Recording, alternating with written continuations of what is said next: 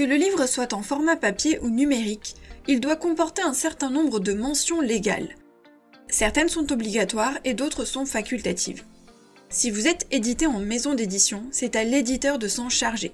En revanche, si vous êtes auteur indépendant, auteur auto-édité, c'est à vous de les ajouter. L'idéal étant de vérifier les mentions indiquées dans des livres édités à compte d'éditeur afin de voir comment les présenter. Ces mentions se trouvent en général au verso de la page de titre ou à la fin du roman.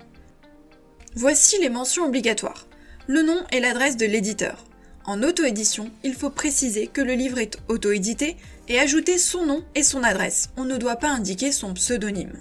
Le nom et l'adresse de l'imprimeur ainsi que son pays. En auto-édition, la plateforme l'ajoute souvent elle-même en fin de livre, c'est le cas d'Amazon. La date d'achèvement du tirage. On doit indiquer le mois et l'année uniquement pour un livre papier. La date de réimpression ou de nouvelle édition en plus de la date de première impression. Le numéro ISBN. Il s'obtient auprès de l'AFNIL, je vous renvoie à la vidéo en bref numéro 1. Il doit apparaître à l'intérieur du livre et sur la quatrième de couverture la date de dépôt légal à la BNF, la Bibliothèque nationale de France. On doit indiquer le mois et l'année du dépôt légal. Le prix de vente en euros pour les livres papier. Il doit être indiqué sur la quatrième de couverture, mais vous pouvez aussi l'indiquer au verso de la page de titre. Les droits de l'œuvre originale en cas de traduction. Et enfin, une mention obligatoire pour les livres jeunesse qui doit être inscrite en gras. Il existe ensuite des mentions facultatives. Le code barre.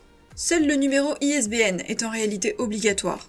On peut toutefois en générer sur le net ou laisser la plateforme de publication s'en charger, c'est le cas par exemple d'Amazon. Les mentions relatives au code de la propriété intellectuelle ou sur les droits d'auteur.